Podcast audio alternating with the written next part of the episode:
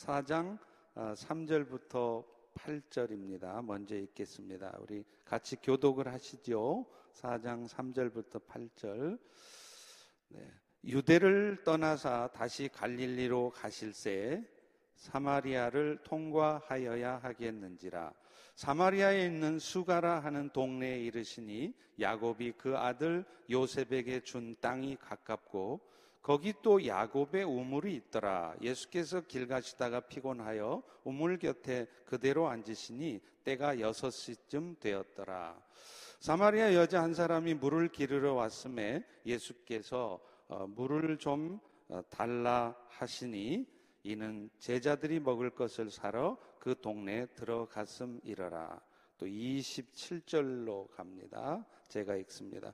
이때 제자들이 돌아와서 예수께서 여자와 말씀하시는 것을 이상히 여겼으나 무엇을 구하시나이까 어찌하여 그와 말씀하시나이까 묻는 자가 없더라.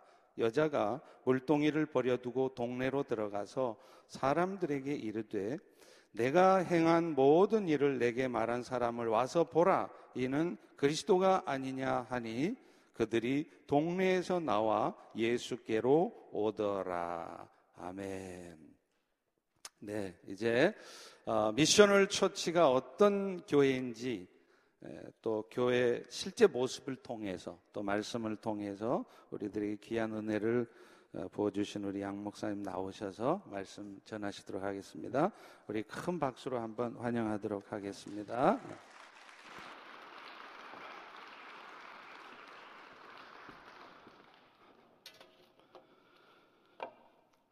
코로나 팬데믹 중에도 아, 귀한 집회를 갖게 하시고 또 이 시대에 가장 필요하다고 여겨지는 아, missional church, missional life의 주제를 가지고 말씀을 나누게 된 것이 저로서 얼마나 참 감사한지 모르겠습니다. 여러분 주보에 세상에 예수님을 나타내는 missional church 이렇게 돼 있는 것을 보면서 아, I feel at home. 우리 교회랑 참 같이 가고 있는 우리 펠로십 교회.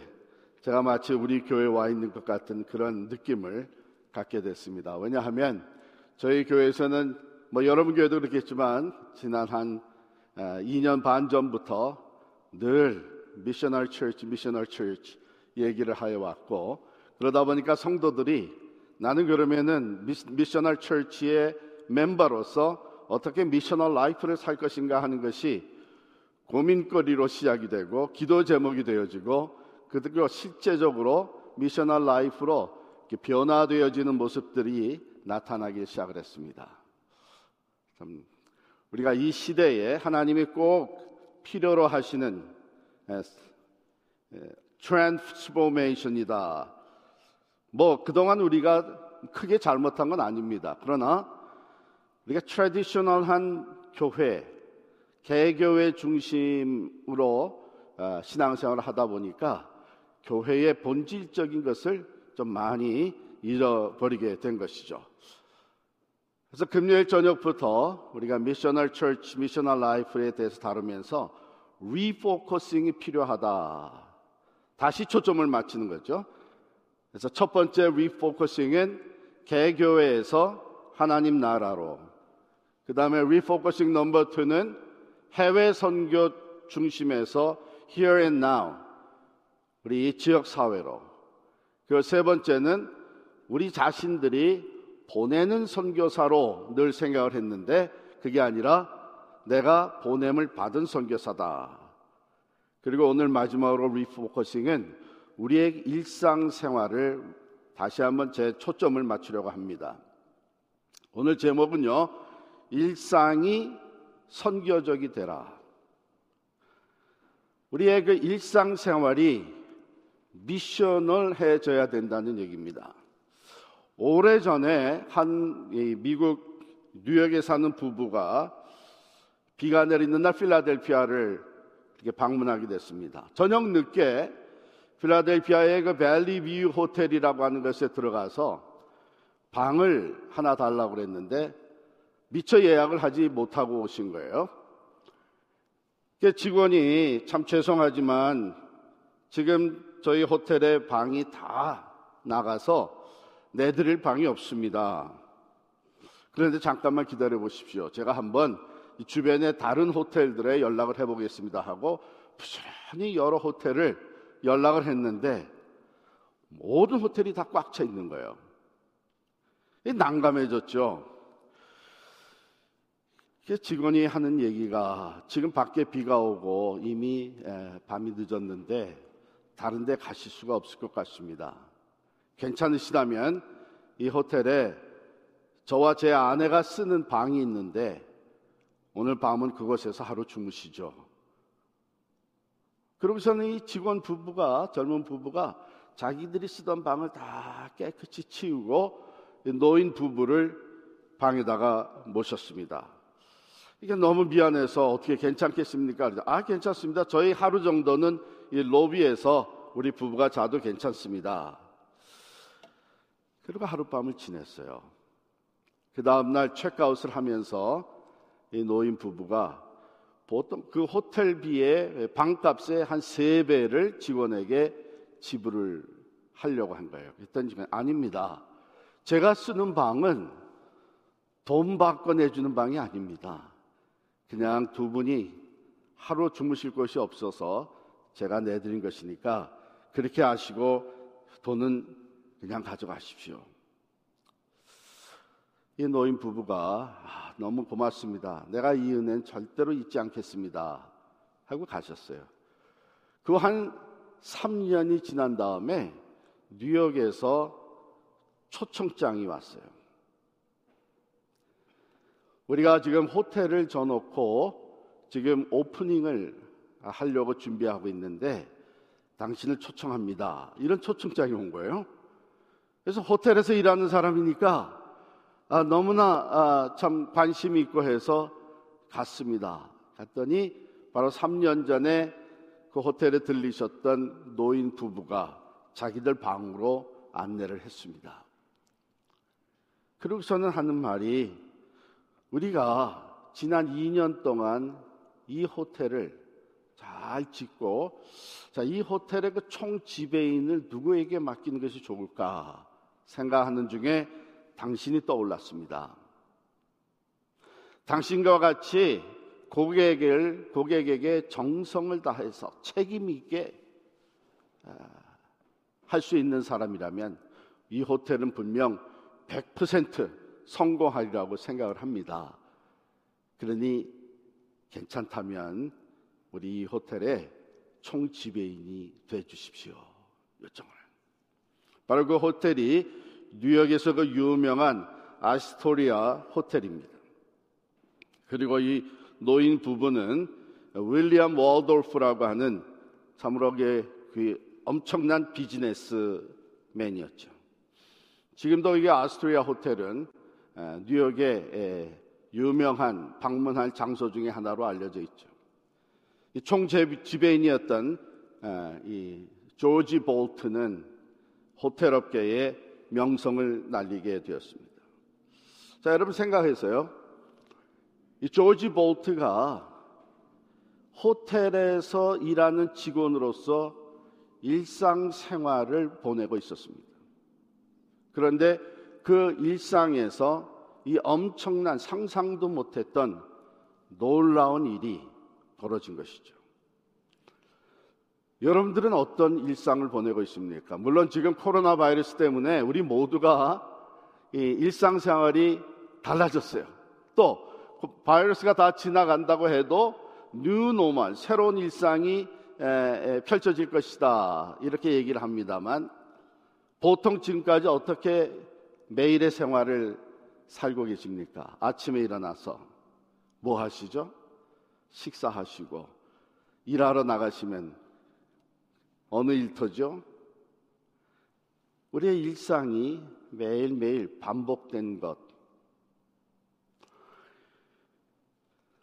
여러분, 우리 일상이라고 하는 것이 그냥 쳇바퀴 돌아가듯이 반복되는 것 같지만 우리 매일매일의 삶에는 하나님의 섭리와 하나님의 완전하신 주권이 함께, 함께 하고 있는 줄을 믿습니다.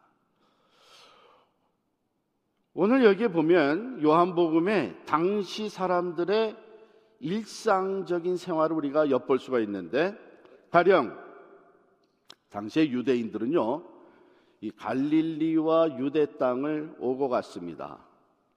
일상적으로 사마리아를 통과하지는 않았잖아요. 왜? 적대 관계에 있었기 때문에 그들의 일상 생활에서는 유대에서 요단강을 건너서 북향해, 북상해 가지고 다시 요단강을 건너서 갈릴리로 들어가는 거였습니다. 그게 유대인들의 일상이었습니다. 또 여기 보면은 우물에 우물에 물을 기르러 나오는 일이 있는데 그 당시의 일상생활의 문화는 남자가 public 장소에서 여자에게 말을 건네는 법이 아닙니다. 접근하지도 않는 법입니다. 특별히 유대인과 사마리아인들은 서로 반목하는 그런 일상생활이었습니다.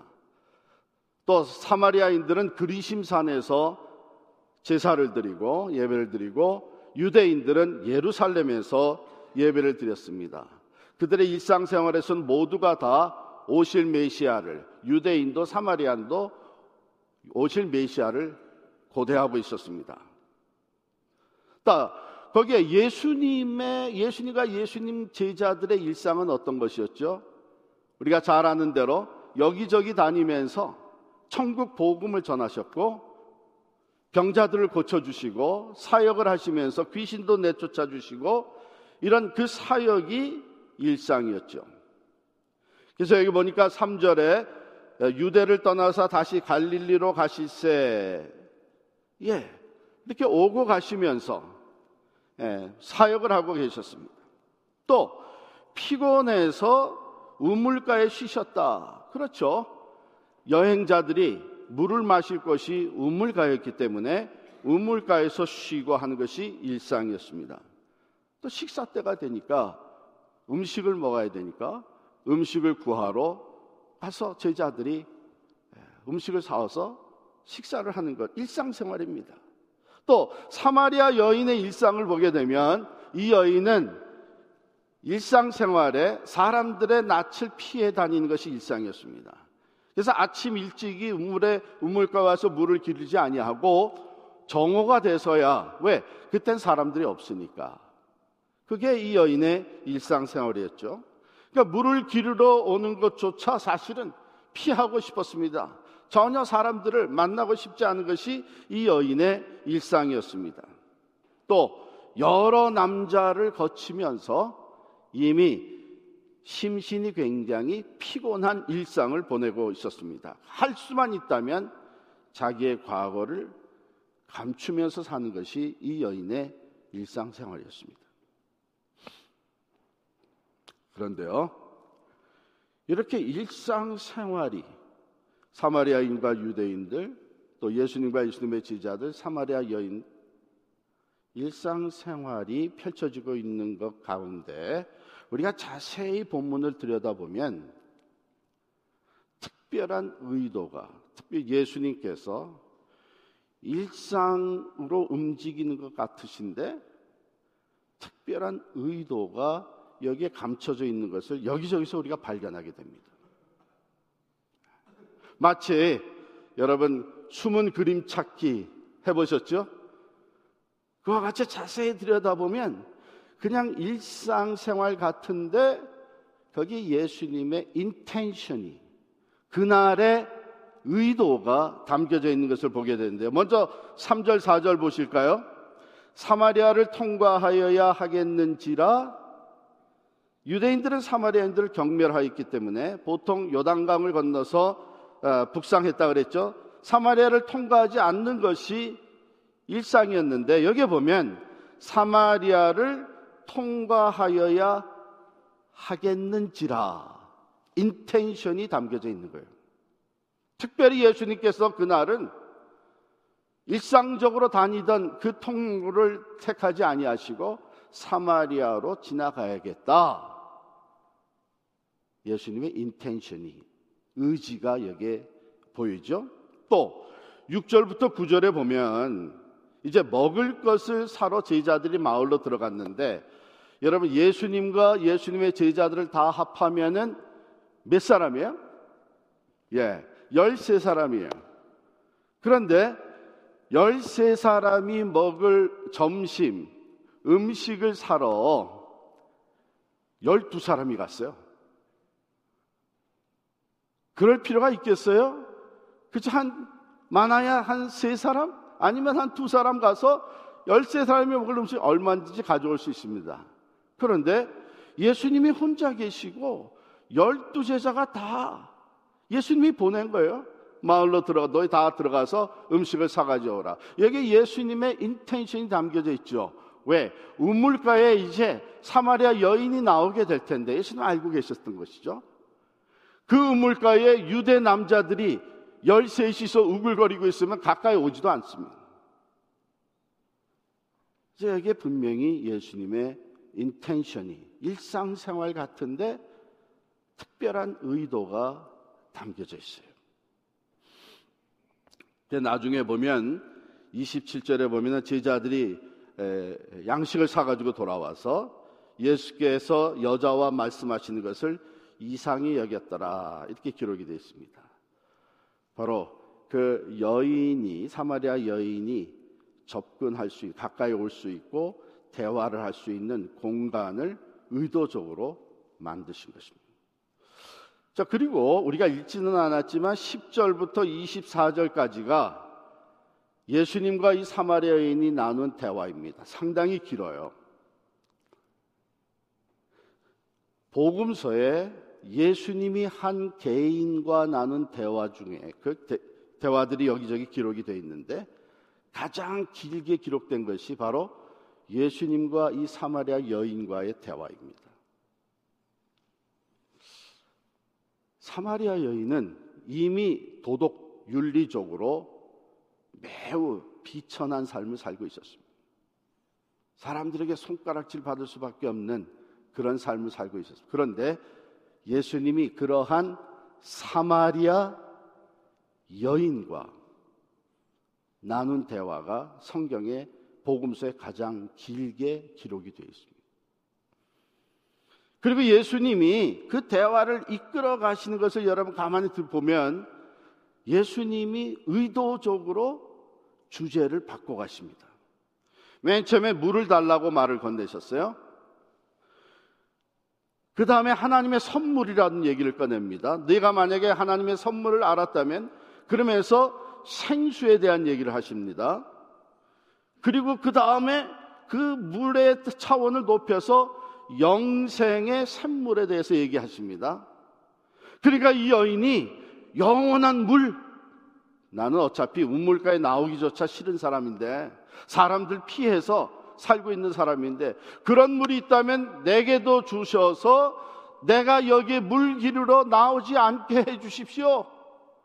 그랬더니 예수님이 그 다음에 주제를 또 탁 바꾸시더니 가서 내 남편을 데려오라 그러는 거예요. 이 대화가 진전이 되는 것이 예수님이 인텐션을 가지고 의도적으로 대화를 이끌어 가시는 거예요. 아, 이 여인이 하는 말이 저는 남편이 없습니다. 아, 그런데가 예수님이 뭐라고? 내가 다 알고 있는데 남편이 없다고? 그러면 전에 같이 있었던 다섯 남자는 뭐야? 야단을 칠 수도 있는데 예수님이 대화를 어떻게 이끌어 가시냐면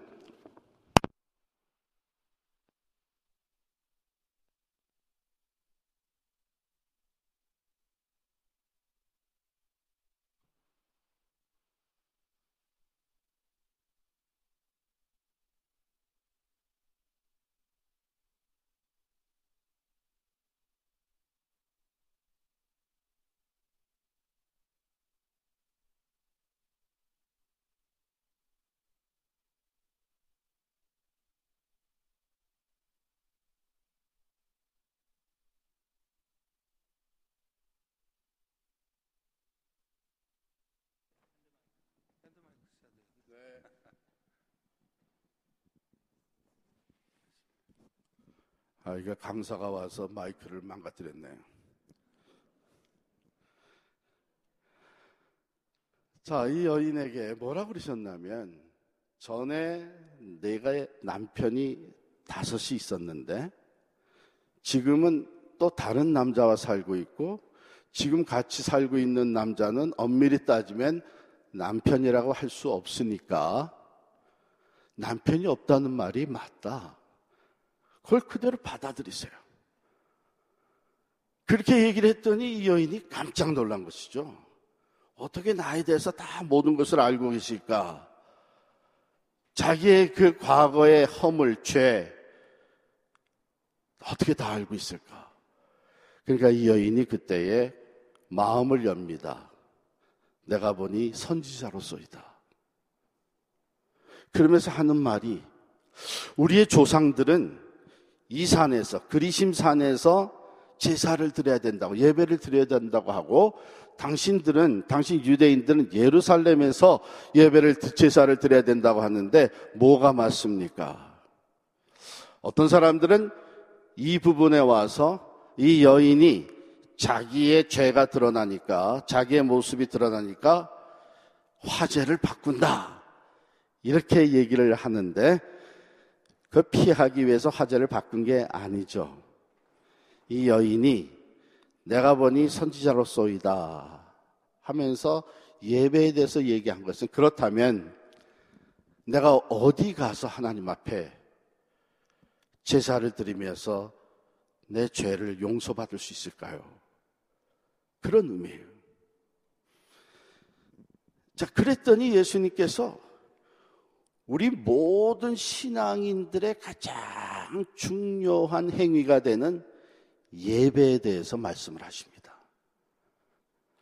예배에 대해서 뭐라고 말씀하셔요? 이 산에서도 말고, 예루살렘에서도 말고, 아버지께 예배할 때가 오나니, 하나님이 참, 참되게 예배하는 자들은 영과 진리로 예배한다. 요즘 예배에 대해서 다시 타픽이 뜨거운 감자가 되고 있습니다. 온라인 예배, 집에서 드리는 영상 온라인 예배, 그리고 현장 예배. 코로나 바이러스가 다 지나가도 온라인 예배를 더 선호하는 사람들이 생길 거다. 또 반대로 절대로 그렇게 하면 되면 안 되니까 계속해서 대면 예배를 강조해야 된다. 아, 그러면서 온라인 예배를 얘기하게 되면은 그 예배 자체에 문제가 있다고 생각하는 사람들이 있고 대면 예배에 대해서 얘기하게 되면 그걸 꼭 그렇게 나가서 예배 드려야만 예배냐 또 이렇게 반박하는 사람들이 있습니다.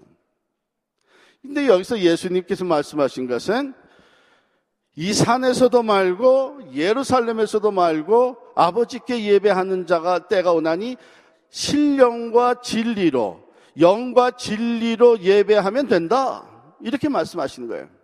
그러니까 오늘날로 바꾸면 교회에 나와서 교회에서도 말고 집에서도 말고 어디서 예배 드리는지 신령과 진리로 예배 드려야 된다. 이렇게 가르치는 거예요. 그렇다면 여러분과 제가 관심을 가져야 되는 것은 내가 어디서 예배 드릴 때에 더욱 신령하게 진리로 준비되어서 예배를 드릴 수 있는가? 솔직히 저는 개인적으로 경험을 해보니까 여러분들 어떤지 모르겠지만 집에서 컴퓨터로 또 TV에 연결해가지고 온라인 예배 드릴 때는 자세가 많이 흐트러지더라고요.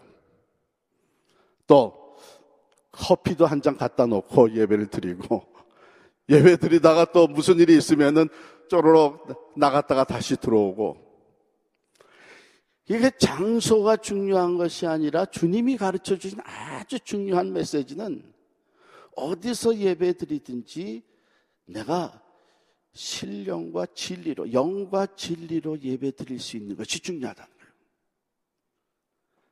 아직까지는 역시 교회에 아침에 딱 차려입고 교회 나와서 마음 준비하고 예배 드릴 때가 훨씬 더 죄송합니다. 지금 어쩔 수 없이 우리가 온라인으로 예배 드리는 거 필요합니다.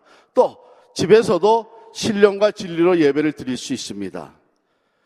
그러나 우리의 관심은 어디서 예배 드리는 것이 나한테 더 편하냐 이렇게 되면 벌써 잘못된 겁니다.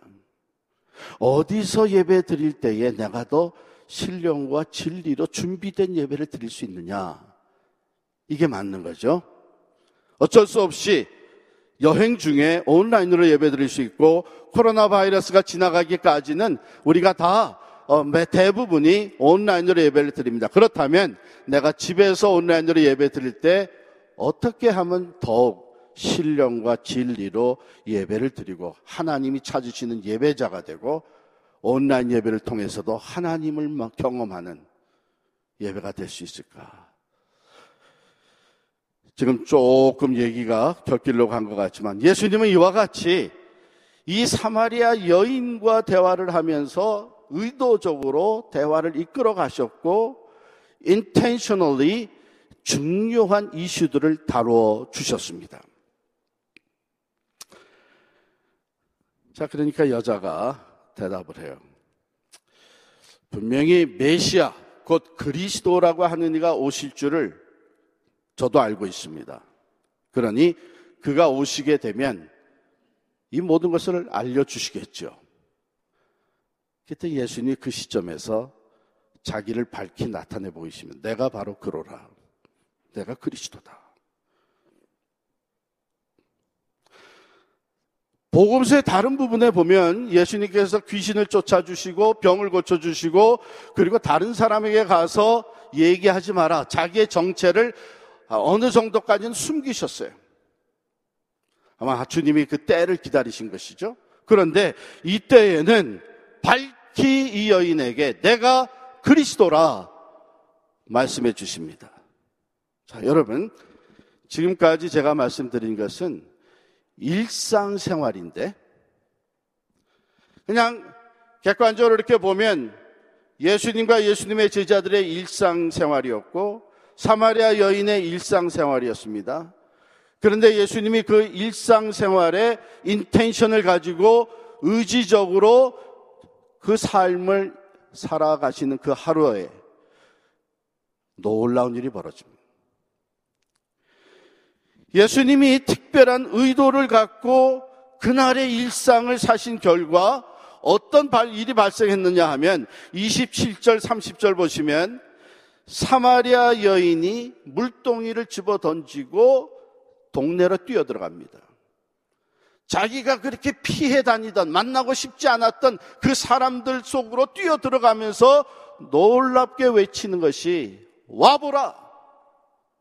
지금까지 내가 저질렀던 지금까지 내 삶의 모든 것을 내게 고한 이 사람이 그리스도가 아니겠느냐. 증거를 합니다. 이 사마리아 여인의 삶이 변화가 되었고 자기가 수치스럽고 부정 자기의 부정하고 수치스러운 과거가 더 이상 사람들에게 피해야 될 얘기 이유가 되지 아니하고 오히려 들어가서 자기의 그 수치를 드러내면서 지금까지 내가 행한 모든 것을 내게 구한 이 사람이 메시아가 아니냐. 이 여인이 자기의 과거에서부터 자유함을 얻게 된 것이죠. 그리고 예수를 증거하게 된 것이죠. 그래서 수많은 사람들이 예수님께 나오게 됩니다. 여러분 우리가 역사적으로 보게 되면 이 사마리아 여인이 손가락질 받던 사마리아 여인이 사마리아라고 하는 동네의 최초의 이벤젤리스트가 된 거예요. 전도자가 된 겁니다. 그래서 동네 사람들이 많이 이 여인의 말을 듣고 예수님께 나옵니다. 그리고 예수님을 믿게 됐다고 기록이 되어 있습니다. 예수님을 직접 만나면서 우리 요한복음 4장 31절부터 35절에 보면 이런 말씀이 나요. 예수께서 이르시되 나의 양식은 나를 보내신 이의 뜻을 행하며 그의 일을 온전히 이루는 이것이니라. 그러니까 예수님이 그 하루 일상을 살아가시면서도 하나님이 자신을 이 땅에 보내신 그 아버지의 목적을 기억을 하고 그 목적에 맞는 인텐션, 의도를 갖고 그 하루를 일상을 사신 거예요. 그러면서 그 사마리아 여인에게 복음을 전하시고 그 여인에게 생수에 대해서 말씀하시고 결국은 그 여인이 예, 예배와 메시아에 대해서 깨달음을 갖게 되면서 한 사람의 삶이 완전히 변합니다. 그리고 수많은 사마리아 사람들이 나와서 직접 예수의 말씀을 듣고 예수를 믿게 됩니다. 너희는 넉 달이 지나야 추수할 때가 이르겠다 하지 아니하느냐? 그러나 나는 너희에게 이르노니 너희 눈을 들어 밭을 보라 희어져 추수하게 되었다. 같은 일상생활이지만 예수님이 이런 인텐션을 가지고 살아가시면서 이 여인을 대했을 때에 그 여인의 삶이 변화되어지고 사마리아 동네 변화가 일어납니다. 같은 일상생활이지만 하나님이 주신 목적을 가지고 사, 삶을 바라보신 주님은 이미 희어져 추수할 때가 된 것을 보고 계셨습니다. 여러분, 우리가 어떤 intention을 가지고 살아가느냐가 굉장히 중요합니다. 왜? 내가 가지고 있는 의도, 그 intention에 의해서 보여지는 게 달라지는 것이죠.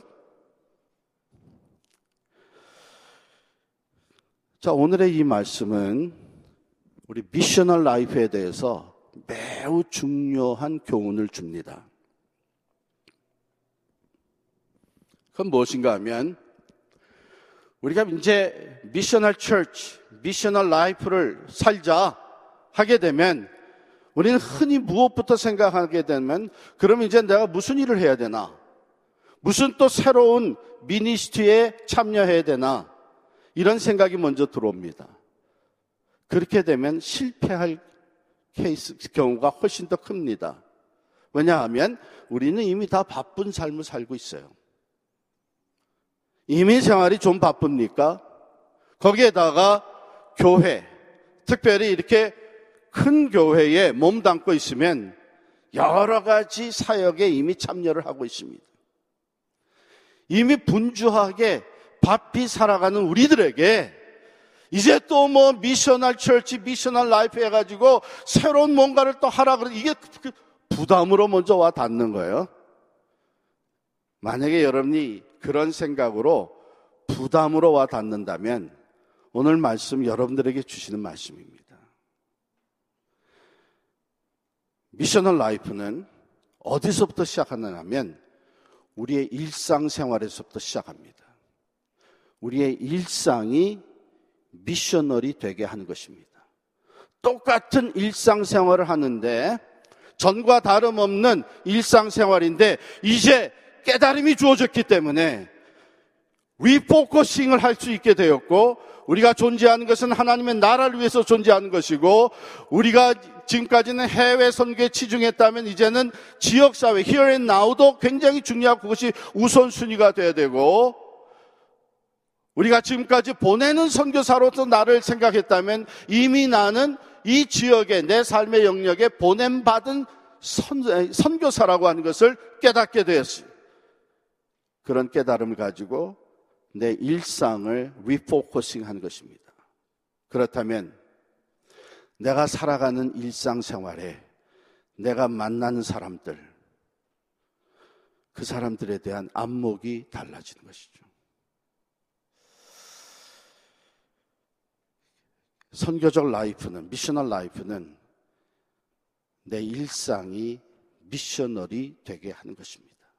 또 하나의 새로운 프로젝트 ministry를 집어넣는 것이 아니고 내가 이미 살아가고 있는 일상을 missional하게 선교적으로 바꿔가는 거예요. 제가 아, 한국에서 목회하시는 분의 이야기를 하나 이렇게 읽게 됐어요. 서울에 있는 교회인데 김천에서부터 그 교회 다니는 예, 집사님이 계신데 이 목사님이 아유 그렇게 멀리 오는 것보다 그냥 그 근처 교회에 다녀도 좋을 텐데 하면서 그 멀리까지 신방을 갔는데 에, 그 집사님이 이 설렁탕 식당을 설렁탕 집을 운영을 하고 계십니다. 그 가가지고 그 집사님의 간증을 듣게 된 거죠. 신방 가면 좋은 게 예, 이게 일대일로 그 가정과 다 만나니까 그 속사정도 듣게 되고 또 하나님이 행하신 아주 귀한 간증들도 많이 듣게 돼서 저는 신방 가면 참 오히려 은혜를 받고 올 때가 많습니다. 근데 이 목사님이 이분의 이제 이야기를 들었는데 자기는 이 설렁탕 집을 시작을 하면서 예수님을 대접한, 대접하는 마음으로 하겠다 결단을 하고 시작을 했다는 거예요. 그래서 설렁탕 한 그릇을 만들어 내와도 예수님께 이것을 드려도 부끄럽지 않을 그런 식당을 운영을 하겠다. 이렇게 노력을 했단 말이죠. 그러니까 재료를 최고의 재료를 사용하게 되었고 그리고 정성을 담아서 음식을 만들게 되었다는 겁니다. 그랬더니 맨 처음에는요 손해를 보더래요. 재료 최고의 재료면 재료값이 더 들어갈 거 아닙니까? 또 정성을 다하려니까 오랫동안 푹 끓여야 되지 않습니까? 그러니까 맨 처음에는 손해를 봤는데 점점 점점 점 입소문으로 퍼져나가더니 이, 이, 이 굉장히 사람들이 많이 몰려오게 되고 돈을 많이 벌게 됐다는 거예요. 그런데 한 번은 이분들의 간증이죠. 한 번은 그 뼈와 고기를 대는 그 에, 집에서 실수를 했는지 그 뼈를 가져다가 보통 한 10시간 정도 곰된, 곰됩니다. 그렇게 오랫동안 끓였는데도 뽀얀 그 국물이 나와야 되는데 계속 그 국물이 누렇더라는 거예요. 그래서 이 뼈가 이게 좀 오래된 잘못된 거구나. 이게 최고의 그 뼈가 아니구나 해가지고선 전화를 했답니다. 어떻게 지금 가져, 요번에 가져온 뼈를 푹 끓였는데 계속해서 누런 국물이 나옵니까? 이거 뭐 잘못된 거 아닙니까? 그랬더니 거기서 대답이 아이고 그거 죄송합니다. 제가 잘못 드린 것 같습니다. 죄송한데 그래서 오늘 오늘 하루만 장사하실 때에 거기에다가 그 하얀 그 커피 크림을 좀 넣어서 하십시오. 보통 다 그렇게 합니다. 그랬다는 거예요. 그러나 이분은 그렇게 하지 않고 왜 그들 마음이 내가 주님께 드린다면 이걸 드릴 수 있을까? 그래서 그렇게 하지 않고 그 국물을 다 버렸답니다. 그리고 그날 하루 장사를 하지 않았어요. 문에다가 이렇게 써붙였습니다. 오늘은 재료가 나빠서 장사를 못합니다. 죄송합니다. 이렇게 써붙였다는 거예요. 이렇게 고지식하게 장사하는 동안에 인정을 받게 되었고 처음엔 손해봤지만 장사가 잘 예, 발전하게 되었고 돈도 벌어서 그 집도 사고 이렇게 했다고 목사님께 자랑을 한 거예요. 그래서 이 목사님이 아 김천에서 계속 우리 교회 나오셔야 되겠습니다. 우리 교회 큰 자랑이십니다. 그러면서 돌아오면서 마음속에 나도 설교 준비를 더 잘해야 되겠다. 그런 마음을 가졌다는 거예요. 우리 일상이 달라지는 거예요. 선교적 life는 우리의 ordinary life, 일상에서부터 시작하는 것입니다. 특별한 또 하나의 사역을 또 만들어내는 것이 아닙니다. 물론 이런 missional life를 일상에서부터 시작을 하다 보면 새로운 ministry도 develop 됩니다. 더 크게 사역을 펼쳐갈 수 있는 계기도 찾아옵니다. 그러나 미셔널 라이프는 내 일상에서부터 시작을 합니다. 내 일상이 미셔널이 되게 하는 것이. 가령 예를 들어서 가능하면 걸으십시오. 집 동네를 가능하면 걸으십시오. 강아지를 가지고 데리고 가능하면 그 동네를 자주 걸으십시오. 또 쇼핑몰에 가면 가까이에다가 파킹하고 쏙 들어가서 물건 사와서 금방 출발하고 그러지 마시고 시간이 있으면 조금 멀리 다 파킹하고 걸으십시오. 건강에 좋죠? 그런데 우리가 그런 인텐션을 가지고 걷는 이유는 사람들을 만날 수 있기 때문입니다. 여러분 지금 사시는 동네에 이웃들을 얼마나 알고 계세요? 저희 집도 강아지를 길렀었는데 멀티스를 길렀습니다. 이 강아지를 데리고 나가서 동네를 걸으면 자연스럽게 대화가 되더라고요. 그 강아지 때문에 뭐 그것이 암컷이냐 수컷이냐 몇 살 됐냐 너무 귀엽다 그러면서 우리도 개 그러면서 relationship이 build up이 되고 서로 알아가는 이웃끼리 서로 알아가는 일이 생깁니다.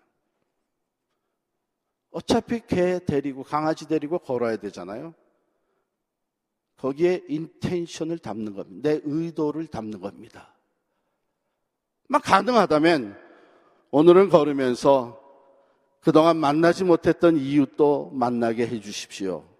뭐 간단히 그런 기도도 하면서 어차피 매일 하는 건데 어차피 쇼핑 다니는 건데 거기에 선교적 missional intention을 담는 겁니다. 또 일주일에 회사에서 일을 하시든 아니면은 비즈니스 하시면서 식사를 하시든 일주일에 우리가 매일 세끼 들고 또 점심 식사는 가령 이제 직장에서 나가서 하고 그러는데 한 두 번 정도는 믿지 않는 사람, 믿지 않는 동료와 식사를 하십시오. 어차피 밥 식사하셔야 되지 않아요? 그런데 거기에 인텐션을 담는 겁니다. 내가 믿지 않는 사람과 일주일에 한 두 번 정도는 식사를 하겠다. 그런 습관을 만드는 것이죠. 또 교회 나가지 않는 직장 동료나 또 같은 동네 사는 이웃들 한 달에 한 번씩 식사 시간에 초청을 하시는 거죠. 뭐 대단한 음식을 차려 놓는 것이 아니라 같이 어차피 식사하는데 조금 더 만들어서 초청을 하는 겁니다. 또 여러분들이 늘 찾아가는 가게들, 아마 어떤 분은 아침이면 꼭 커피를 사는 분들이 계실 겁니다. 커피를 마셔야 되기 때문에. 또 조그만 가게, convenience store 같은데 이왕이면 그 가게에 단골이 되십시오. 단골이 되십시오. 우리가 소비자, consumerism에 빠지게 되면 어떻게 되냐면 조금 더 맛있고 조금 더 서비스가 좋고 조금 더 시설이 좋고 조금 더 편안한 곳으로 we hop around 그것에 옮겨 다니는 거예요. 그렇게 내가 조금 더 좋은 것을 찾아서 옮겨 다니다 보면 relationship은 build up이 안 됩니다. 조금 불편해도 intention을 담아가지고 그 가게에 단골이 됩니다. 그러면 주인하고 서로 알아가게 되죠. 또 가보면요. 거기에 단골인 다른 사람들도 있습니다. 그러면서 믿지 않는 사람들과 relationship이 생기는 겁니다. 미용실, 식당, gas station, 자동차 repair shop, coffee shop, 우리 일상생활에 늘 다니는 이런 곳에 단골이 된. 또 하나는 취미 생활. 우리 대부분 취미 생활 하시잖아요. 취미 생활을 통해서 교회 안 다니는 사람, 불신자들을 사귀십시오. 어차피 골프 치러 나가시잖아요. 제가 우리 교회에서 이 메시지를 전하면서 그랬습니다. 제가 다 압니다. 우리 교회 지금 일주일에 화요일에 만나서 골프 치시는 분들, 목요일에 만나서 골프 치시는 분들, 그 누가 누가 썸이 되어 있는지 웬만큼 다 알고 있습니다. 좋습니다. 골프 치시면서 건강 관리 하시고 또 이렇게 서로 펠로십 하는 거 좋은데 put your intention, new intention into playing golf. 골프 썸을 만들 때 이제는 교인들끼리만 하지 말고 네 명 썸에 한 명 정도는 교회 안 다니는 사람을 초청하십시오. 동창도 좋고 직장에서 동료도 좋고. 그래서 그분에게 같이 골프를 치면서 크리스찬들은 어떻게 골프를 치는지 보여주고 또 그분과 사귀면서 선교적 라이프를 살아가십시오. 그랬더니 우리 장로님 중에 한 분이 아마 이분은 화요일 날 골프를 치시는 것 같아요. 벌써 그 썸 되신 분들이 예, 얘기를 나눴대요. 우리가 설교 말씀 들은 대로 이제는 골프 칠 때에 우리 교회 안 다니는 예, 사람들 한 사람씩 초청해서 썸을 만들자. 취미 생활을 통해서 불신자를 사귀는 거죠. 여러분, 걷는 것, 가게 가는 것, 식사하는 것, 취미 생활, 우리의 일상생활입니다. 그 일상생활이 선교적이 되게 만든 것. 이것이 missional life의 시작입니다. 그게 아니고 뭔가 또 새로운 ministry, 새로운 mission을 집어넣는다고 하는 것은 어쩌면은 선교적 life를 시작하기조차 어렵게 된 것이죠. 예수님은 일상생활에 아버지께서 주신 그 목적을 가지고 intentional하게 그 일상이 선교적이 되게 하셨습니다. 그런 가운데 한 사마리아 여인의 life가 변화가 되고 그 여인으로 인해서 사마리아 동네에 복음이 들어가게 되고 수많은 사람들이 예수를 믿는 놀라운 영적 추수가 일어나게 된 것이죠.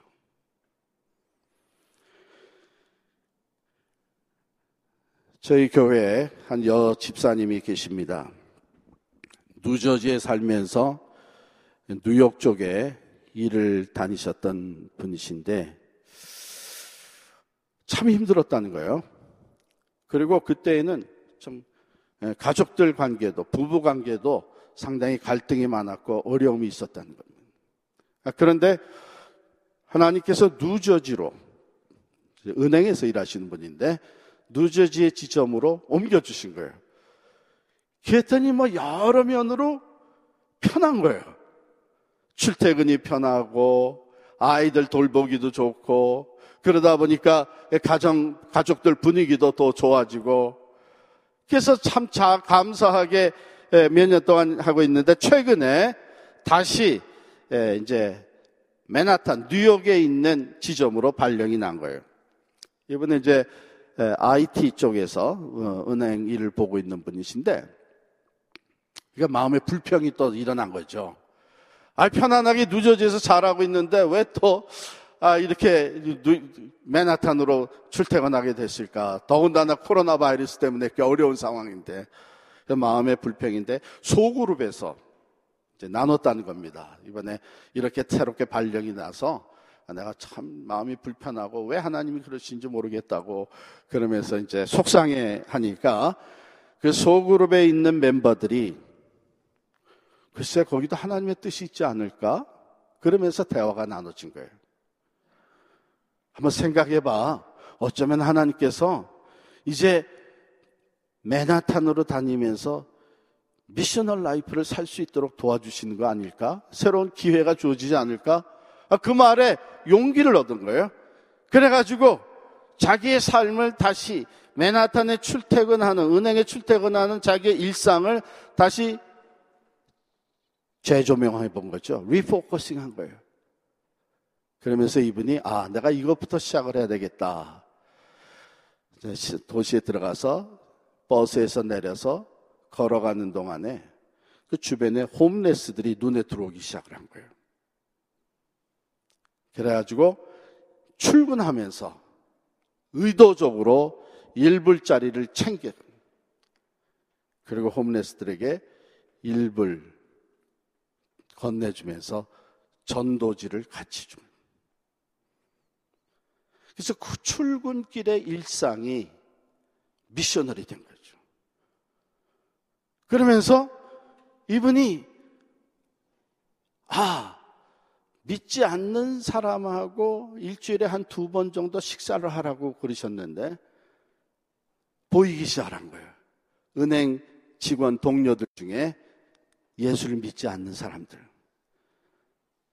의도적으로 그분들 찾아가서 일주일에 한 두 번 정도는 점심 식사를 같이 하면서 대화를 나누게 되고 기회가 주어진 대로 교회 이야기를 들려주고 자기가 받은 은혜를 나눠주고 이 간증을 그 그룹, 소그룹에서 들으면서 모두가 다 은혜와 도전을 받을 뿐만 아니라 자기 자신들의 일상을 재조명하기 시작합니다. 지금 이게 감사하게도 저희 교회에서는 저변으로 확대되어 가고 있습니다. 사랑하는 성도 여러분, 지금 우리 펠로십 교회가 이 시대에 하나님이 교회를 변화시키시는 교회가 개교의 중심이 아니라 하나님의 나라로 초점이 다시 맞춰지고 해외 선교 치중에서 그것도 여전히 잘 해야 되지만 우리 주변에 이미 예수를 믿지 않는 사람들이 우리 한인들뿐만 아니라 전 세계에서 몰려온 다민족들이 잃어버린 영혼들이 있는 것을 보게 하시고 그래서 refocusing이 이제는 here and now 바로 여기서 선교가 이루어져야 된다고 하는 것을 깨닫게 하시고 지금까지 우리 자신들은 보내는 선교사라고 생각을 하고 있었는데 이미 우리가 다른 사람을 보내기 전에 하나님께서 우리를 이 지역으로 보내셨다고 하는 것 우리는 보냄받은 선교사라고 하는 것을 다시 인식하게 하셨습니다. 그리고 오늘 우리에게 주시는 말씀은 뭐 큰 거, 새로운 거 시작하려고 하지 말고 우리들의 일상이 미셔널이 되게 하는 것입니다.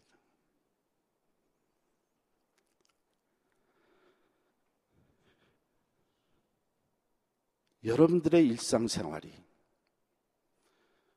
내가 보냄받은 선교사라고 하는 우리가 사는 그 이웃들 사이에 내 일터에 우리 이 저먼 타운에 보냄받은 선교사라고 하는 것이 깨달아지면서 여러분들의 일상이 미셔널 라이프로 승화될 수가 있는 것이죠.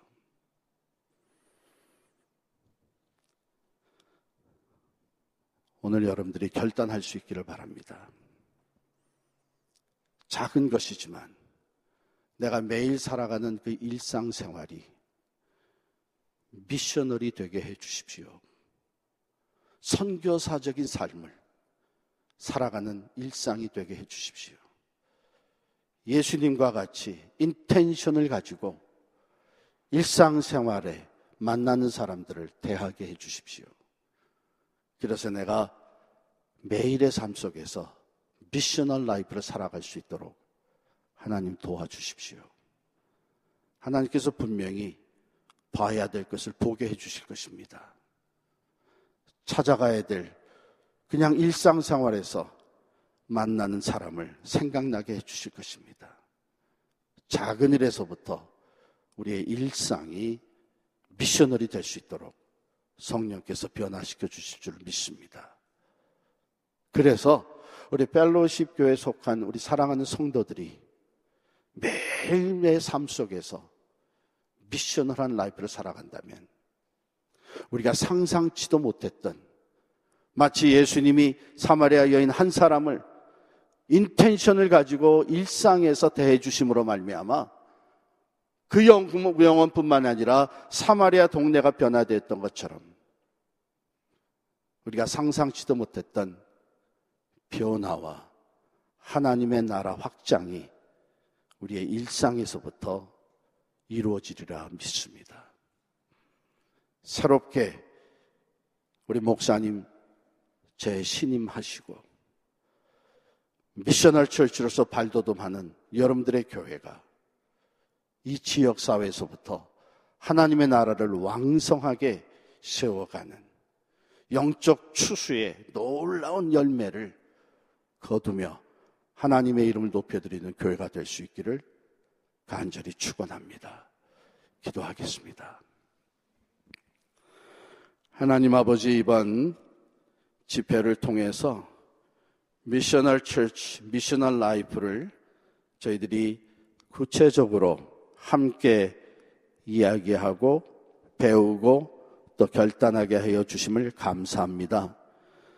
우리 주님 보여주신 대로 우리도 보냄을 받은 선교사로서 이 지역에 하나님이 우리를 보낸 우리는 보냄받은 선교사라고 하는 새로운 자각을 가지고 우리의 매일의 일상이 마치 선교사들이 선교지에 보냄을 받아서 그곳에서의 일상생활이 선교적이 되듯이 이 지역에 보냄받은 우리들의 삶이 우리들 매일의 일상이 missional이 될 수 있도록 주님 우리를 새롭게 하여 주시옵소서.